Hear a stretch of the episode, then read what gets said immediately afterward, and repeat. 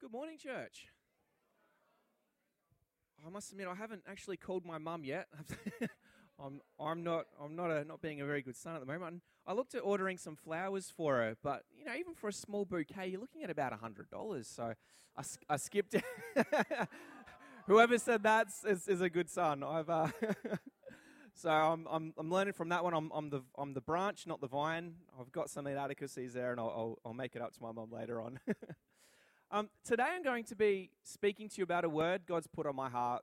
Um, I'd like to say since I found out I was preaching, but really this is something that I think I've walked with my entire life, uh, at least my Christian life. And it's, I would say, a simple word as well, but you could go into in depth, probably talk about it for hours. But it's this concept of unshakable faith. Now, in my walk, I have been challenged, and I've seen others challenged, even with the basic concepts of, of faith. Like, what is this faith? Like, trying to understand that in ourselves, and you know, taking it to that next level of, un, of unshakable faith is that unattainable, or or what is this unshakable faith? Now, there's three statements. If my clicker's working, no clicker. Um, there's three statements that have come up a lot in both what I've asked myself what I've seen other Christians ask God or, or bring up in, in conversations with me, or maybe even um, atheists who are sort of like trying to bring me down from my faith or something like that. But there's these three really important statements, and they are what is faith, how do I get it, and can I lose it? Am I really saved, or am I a bad Christian if I feel like I don't have much faith? Does God love me less? And this is the real important one is God, my life is falling apart right now. Where are you? And why is this happening? Let me start off with, with saying that regardless of where you are right now, what you've done, what you think you're uh, going through, what's going to happen in your life, that you're loved. Unconditionally, fully by God, you are loved without limits. Where you are right now, uh, whatever situation you're in, that love is for you.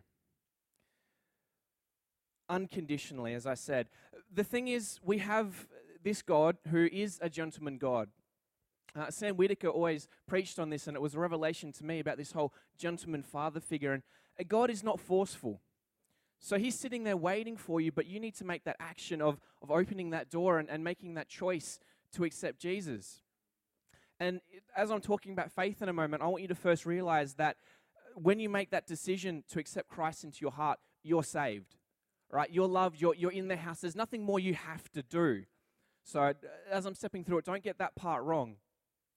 And if maybe you've, you've made that choice at, uh, at some point to accept Christ into your heart, and you've closed that door or, or, you've never opened it to start with, I, I just really ask don't ever feel ashamed about that. Don't ever be so proud that you don't open that door again. Because God's waiting there. He's literally right on the other side of that door for you. He's the kind of father that, that leaves the 99 to find the one. If you haven't heard the Reckless Love song, I, I, you know, I ask that you get around that. It is so inspirational about understanding the love that our God has for us. And that word unconditional, don't put a limit on that. It is literally unconditional. What you've done, what you think, where you've been, who you've been with, it doesn't matter. He loves you unconditionally. Now, I don't have the time or the wisdom to, to truly break these down and answer every aspect of these statements, especially that last one. But I hope that through this word, uh, you get a bit of an understanding of it. Maybe you're going through something right now, maybe you've gone through something, or maybe it's something that's going to come up in your life later on. So I hope this gives you a, a bit of a foundation of, of what to do in this situation, or just a better understanding of where you're at. When in saying that, let's get into the God stuff, uh, the good stuff, God's word. So if you can change that to Luke 8, 22 to 25. Now it says, one day he and his disciples got on a boat. Let's cross the lake, he says, and, and off they went. It was smooth sailing and he fell asleep. This is Jesus. Then a terrific storm came up suddenly on the lake. Water poured in and they were about to capsize. They woke Jesus, Master, Master, we're going to drown. getting to his feet, he, he told the wind, Silence, and the waves quietened down. And they did. The lake became smooth as glass. Then he says to his disciples, why can't you trust me? Or in the NIV, he says, Where is your faith? Know, reading scripture like this, it, it really makes me Not yet.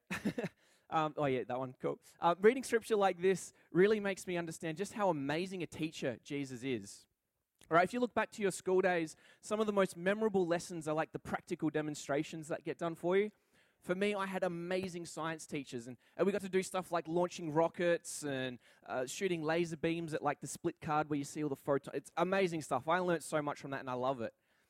So I can just imagine Jesus waking up this morning and he's, he's rubbing his hands. He goes, "What am I going to teach these guys today? What what can I what can I demonstrate?" And he goes, "You know what? I might teach them something about faith." And he doesn't just sort of sit them down by the campfire. He's like, "Hey, Simon, Peter, can you guys go get that boat? We're gonna we're gonna go on a little trip." And he says, Let's cross the lake. And off they went. It was smooth sailing, and he fell asleep. As excellent followers of Jesus, the disciples did as they were told. Now, we're not given any context in this situation of if they're actually going somewhere or maybe it's just a spur of the moment thing. Jesus is like, hey, in the boat, guys. Um, so they possibly had a destination, but otherwise it's just something random, which is just like us. God can give us a word it might have a, a, set destination. We can see where God is taking us with this, or it could be completely unknown. God, you know, what does this mean? I don't really see the, the end for this. But they followed what he said. And I think what also made it very easy in the beginning for these disciples was it was a nice day. You know, it, I'm sure the waters were flat, calm. There's no, no storms building up. They're, they're like, all right, easy, smooth sailing. God's given me a word. I can't see any problems with that. I wonder if the disciples would have protested or at least debated Jesus a bit if the storm was already starting to build. You know, hey, God, you know, there's some, there's some dark clouds coming up there. You know, this boat, it's not too big, right? Then it says a terrific storm came up suddenly. Water poured in and they were about to capsize. I can speak from personal experience, and, and I'm sure a lot of other of you, uh, a lot of the rest of you can relate to that. Is sometimes life throws us a curveball. All of a sudden, you know, it's not a sudden build up. It's just, uh, sorry, it's not a slow build up. It's just that sudden impact, life changing. These guys, it's not like someone had just stubbed their toe on the boat. No, their lives were in danger. They're in the middle of a storm on what I assume is not a huge boat. It's, it's only a lake they're traveling on. So how did they react in this? It's, I think it's quite, quite natural. So they say they woke Jesus yelling out, Master, Master, we're going to drown. And again, that's, that's how I'd react. And I'm sure that's how some of us would react. You know, the boat's taking on water. I, of course I'm freaking out. If my life's in danger, I'm, you know, I'm not going to be chilled or anything like that. But then they, it, you know, and it's not like they ignored Jesus either. I, possibly there was a short amount of time where they were trying to get the water out the boat. You know, they were doing it in their own effort, realizing that the problem was too big for them. But eventually they did. They, they went and got Jesus. It wasn't a, a request for help, more of a, hey mate, we're drowning. Um, but they still they turn to Jesus. So uh, for me, looking at this on the outside without any context, I think, well, that's that's normal. That's you know that's a good life application. But then Jesus turns around and he says this. He he goes, why can't you trust me? Well, they go, hang on. I thought the disciples did. You know, they came to you. Now, Jesus' reaction to this and, and sorry, how the disciples reacted and, and Jesus' response to this is something I really want to explore and break down because it's not as clear cut as that. And for that, we need to jump forward to John 16 30. And a little bit of context to that first, it's uh, Jesus been, has been speaking a lot in parables and um, sort of giving these demonstrations like what Annie just read out, John uh, 15, about the vine and, and the branches and that. And he can sort of see the disciples there they're looking a bit, bit lost. You know, Jesus has spoken about, you know, I'm going away, but then I'll be back, and then I'm gone again, and, and all this stuff. So he can see the disciples are starting to, they're, they're fading out. They're not following too well. So then he lays it out a lot clearer for them. And I think uh, you'll see the reaction that they have, but I think that happens a lot to us as well.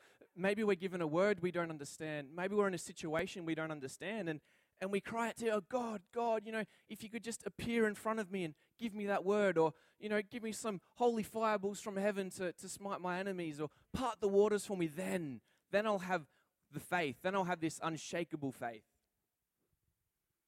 Uh, Jesus knows differently but he says the disciples said finally you're giving it to us straight. In plain talk no more figures of speech. Now we know that you know everything and it all comes together in you You won't have to put up with our questions anymore. We're convinced you came from God. I, I can just imagine Jesus going, I know what's going to happen. It's all right, guys. But Jesus answered them, Do you finally believe? In fact, you are about to make a run for it, saving your own skins and abandoning me. But I'm not abandoned. There's some faith. The Father is with me. I've told you this. I've told you all this, and this is the important part. This is what I want you to take away from today is that so trusting in me, you will be unshakable and assured, deeply at peace. In this godless world, you will continue to experience difficulties, but take heart. I have conquered the world. All right, now we're getting into the meat. The meat of this message is the good stuff. So that trusting in me, you will be unshakable and assured, deeply at peace. But then Jesus makes it a point to add on that extra bit there. there. It says, In this godless world, you will continue to experience difficulties. Like, what? Really? That's, you know, he's basically telling us that, yeah, it's, it's going to be hard. You know, this world in itself is hard to walk through, let alone the Christian life. Like, Jesus tells us to do things that are like a 180 to what the rest of the world expects from us. So, this, this walk with Christ, it's not easy. It's going to be hard. But there's a promise in that. You know, bad things happen. And remember, God has given us free will, so we can choose to follow what He says or do what we want to do. So when bad things happen, it's probably because of what we've chosen to do. Or, unfortunately, it could be because of the choices others have made for us. And sometimes bad things just happen.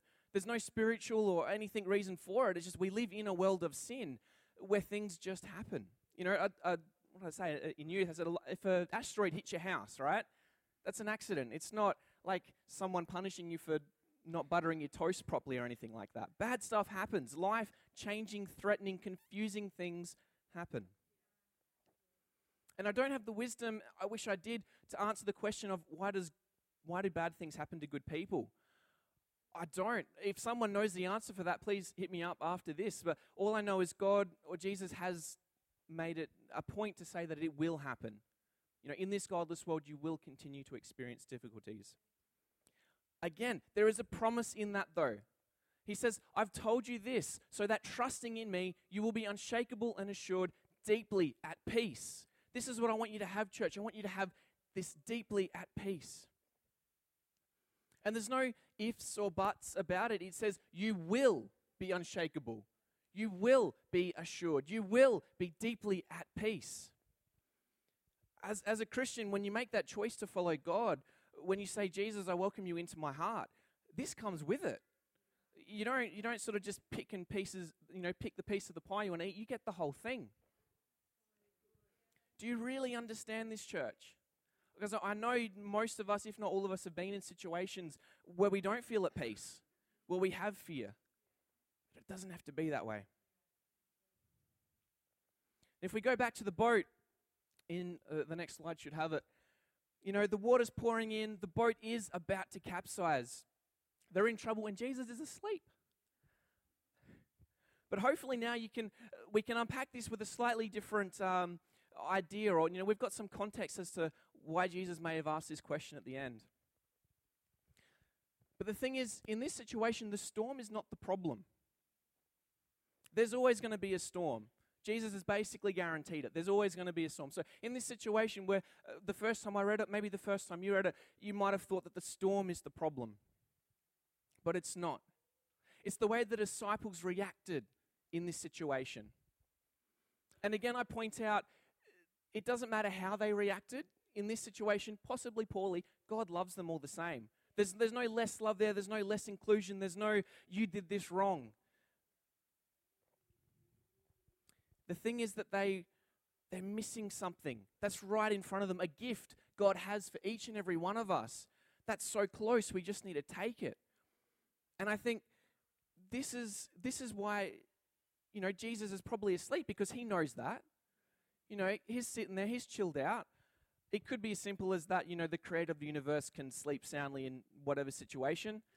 Um, it could be that, you know, as Paul Scanlon preached so awesomely the other night, about how big our faith is and what we put limitations on on God. You know, maybe he wanted to see, hey, will these guys ask me to stop the storm? Is their faith that big, so bold that they could request that from me. So he's sitting there chilling, going, let's, let's see what these guys do. It could just be that, you know, God knows the outcome of the situation, so he's, he's chilling. Then he tells the wind, silence.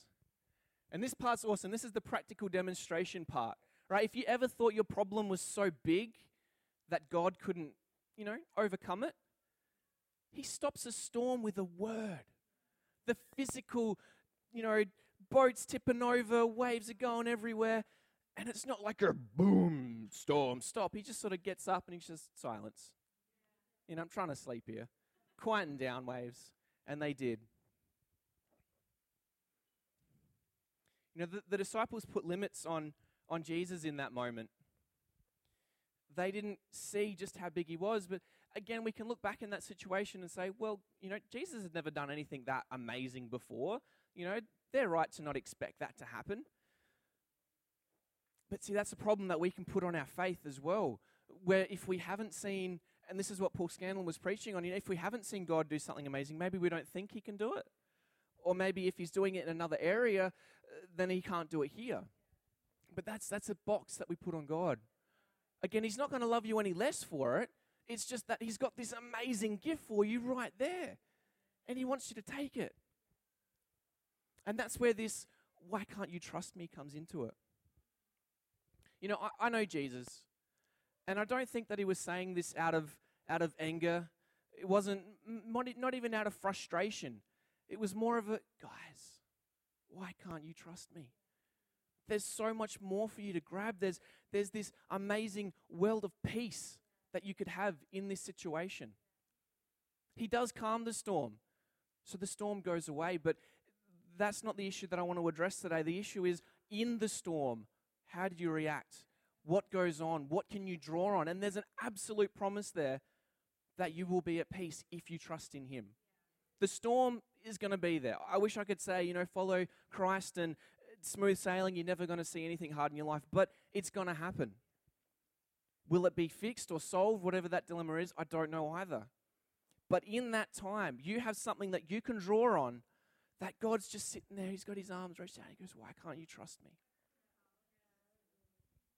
You know, we live in a society today where we don't need God. You know, the Western world, it's as simple as that. We've, we've made so many replacements for God, right? If we get sick, we, we go to the doctor. If we need a loan from the bank, uh, sorry, if we need money, we go to the bank. And again, disclaimer I'm not saying don't see a doctor, please see a doctor if you're sick. But the point is, where is the room for faith? You know, what do you turn to first when, when you get a flu? What, where do you turn to first if, if someone's hurt themselves? Where do you turn to first if you're struggling with something? It's all about your firsts. As Christians, we need to build this culture of trusting in God. Put Him first. Tithes is, a, is an excellent um, sort of practical demonstration we, we get given in the Bible about giving your first to God. But it goes so much more than that. Give everything, all of your first, give to God. You know, faith, trust, if you haven't picked it up already, same thing. Your faith in God is your trust in God.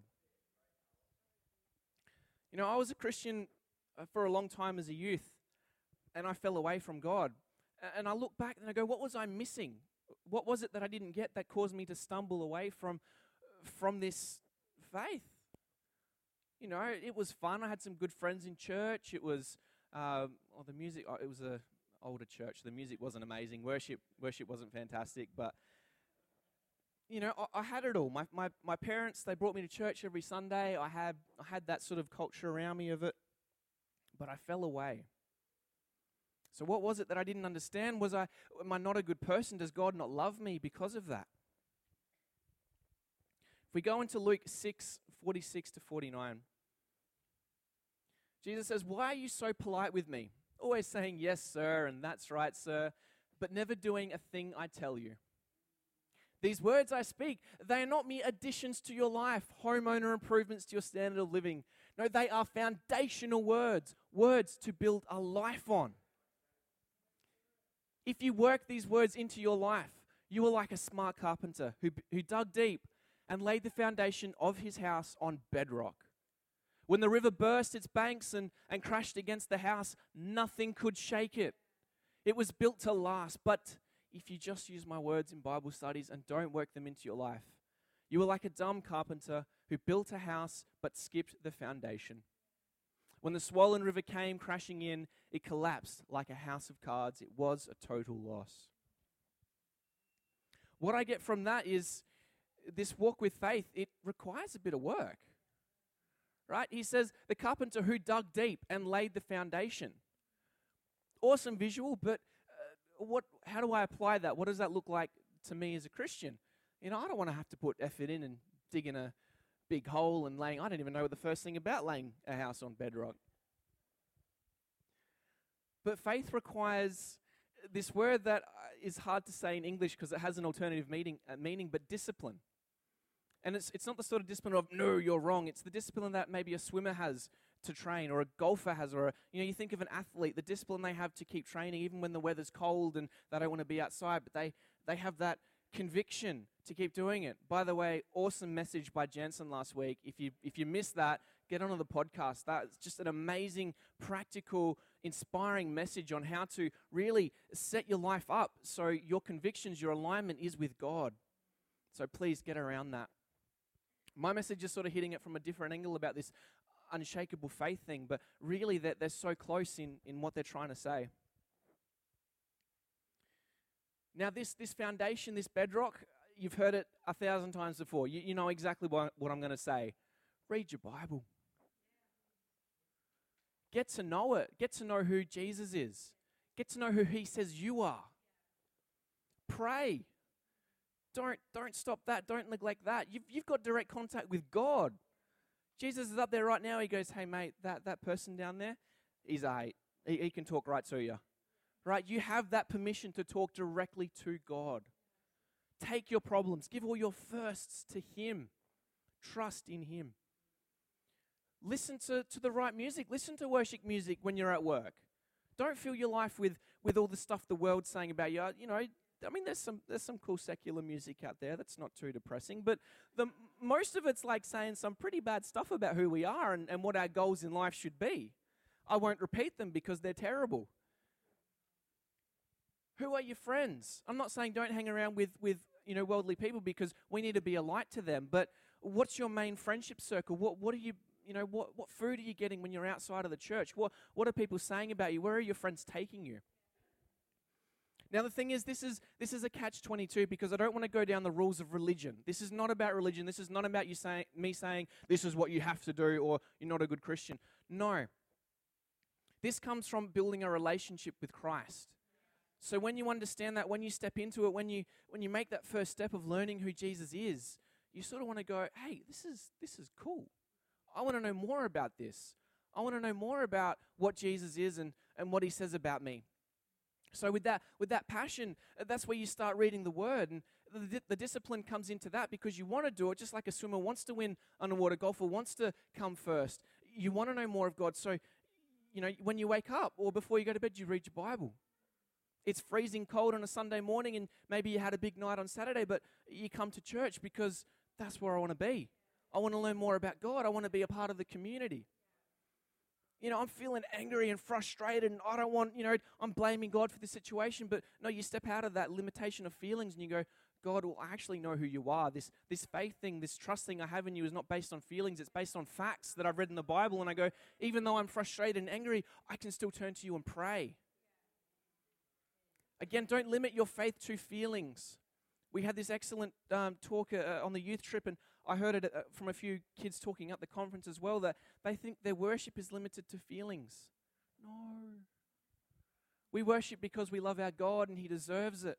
Sometimes He downloads a ton of stuff to us in worship and we can break down in so many emotions, but don't let you know stepping into this building with with anger on your heart or, or frustrations or or fear or anything like that don't let it limit your worship to god put that away You know, when you're saved, when you say, Jesus, I welcome you into my heart, I said this before, but that's it, you're saved. You don't have to do anything else. You don't, you don't have to lay this bedrock, but it, it says it there in God's word that you should do that. Right? So, again, I really want to stress that point. When you make that choice and you welcome God into your heart, and He's right there waiting for you to do it, if you haven't done it yet, or if you've closed that door, just say, Hey, mate, sorry, God, you, you can come back in. I, I apologize for that. Right? He's right there. But know that with that, there is so much more you can have. Faith goes beyond feeling, it's about knowing what is. If you can go to the next slide for me. Here's our three questions again. Well, statements, sorry. What is faith? Simple trust. How do I get it? What are you wanting to trust? You're wanting to trust in God, right? Read the Bible. Where do you learn about God? This is how you build your trust, your faith. And can I lose it? Yes. I don't. Uh, I won't address the question of can you not believe in God again, but certainly you can lose your faith. You can lose your trust in God because you start surrounding yourself with the wrong stuff. When you're not doing a daily walk in this this Christ thing, this Christian living, it is easy to lose it. I've lost it. I know other people who have lost it. And am I really saved or am I a bad Christian if I feel like I don't have much faith? Well, this one I can answer. It's uh, no, God loves you regardless. You have that. That's something, that's a pillar you can hold on to forever. That's never going away. Your life may crumble and fall to pieces, but God, Jesus, will always be there. That's a promise no one can take away from you. And when you put your trust in that, in something that's unshakable, then that rubs off on you too. God, my life is falling apart right now. Where are you and why is this happening? Again, I can't answer why bad things happen in our lives. All I know is Jesus says that it's going to come up. Storms are going to happen. Where are you? He's right behind that door that you might have closed. And if you haven't, He's right there with you, regardless of that situation. Why is this happening? It could be a whole number of reasons. It could be as simple as you've made a bad choice and now you've got to deal with it. A choice someone else has made for you. Could just be the fact it's just happening. If anyone's got a full answer to that, please come up to me after because I struggle with this one too. But what I know and what I hold on to in these situations is, is this idea of, of unshakable faith. But again, maybe we've, we've explained faith, but what is this unshakable faith? How do I get that? Well, I don't think the answer is as simple as you getting that. I think it's something that you always strive towards. It's a daily walk in Christ. It's every morning you wake up and you give your first to Jesus. It's every morning you wake up and you read the word, you learn more about Him. The core to this is, is two things it's one, understanding who Christ is, truly knowing who our God is, the promises that He says over us, the, the things He has to offer for us, these fruits like this peace, this guaranteed peace in no matter what situation you're in. And the second thing is know who you are in Christ. That's so cool. This is where we get shaken when people say things we are not. They say we're a loser, we're lost, we're gone, we're rubbish. That's where we start to get shaken. It gets personal. We don't know who we are. We struggle with that. Build your foundation on knowing who God says you are, the love He has for you, the promises He has for you, the awesome person that you are in Christ. As Annie said, we are the vines. We're not meant to be perfect. We all have failings. We're people. But that doesn't gauge how much God loves us. Just like in the storm where, where the disciples were freaking out, where they could have had peace, God doesn't love them any less. He doesn't think of them any less. He loves them just the same. It's just there was something they could have had.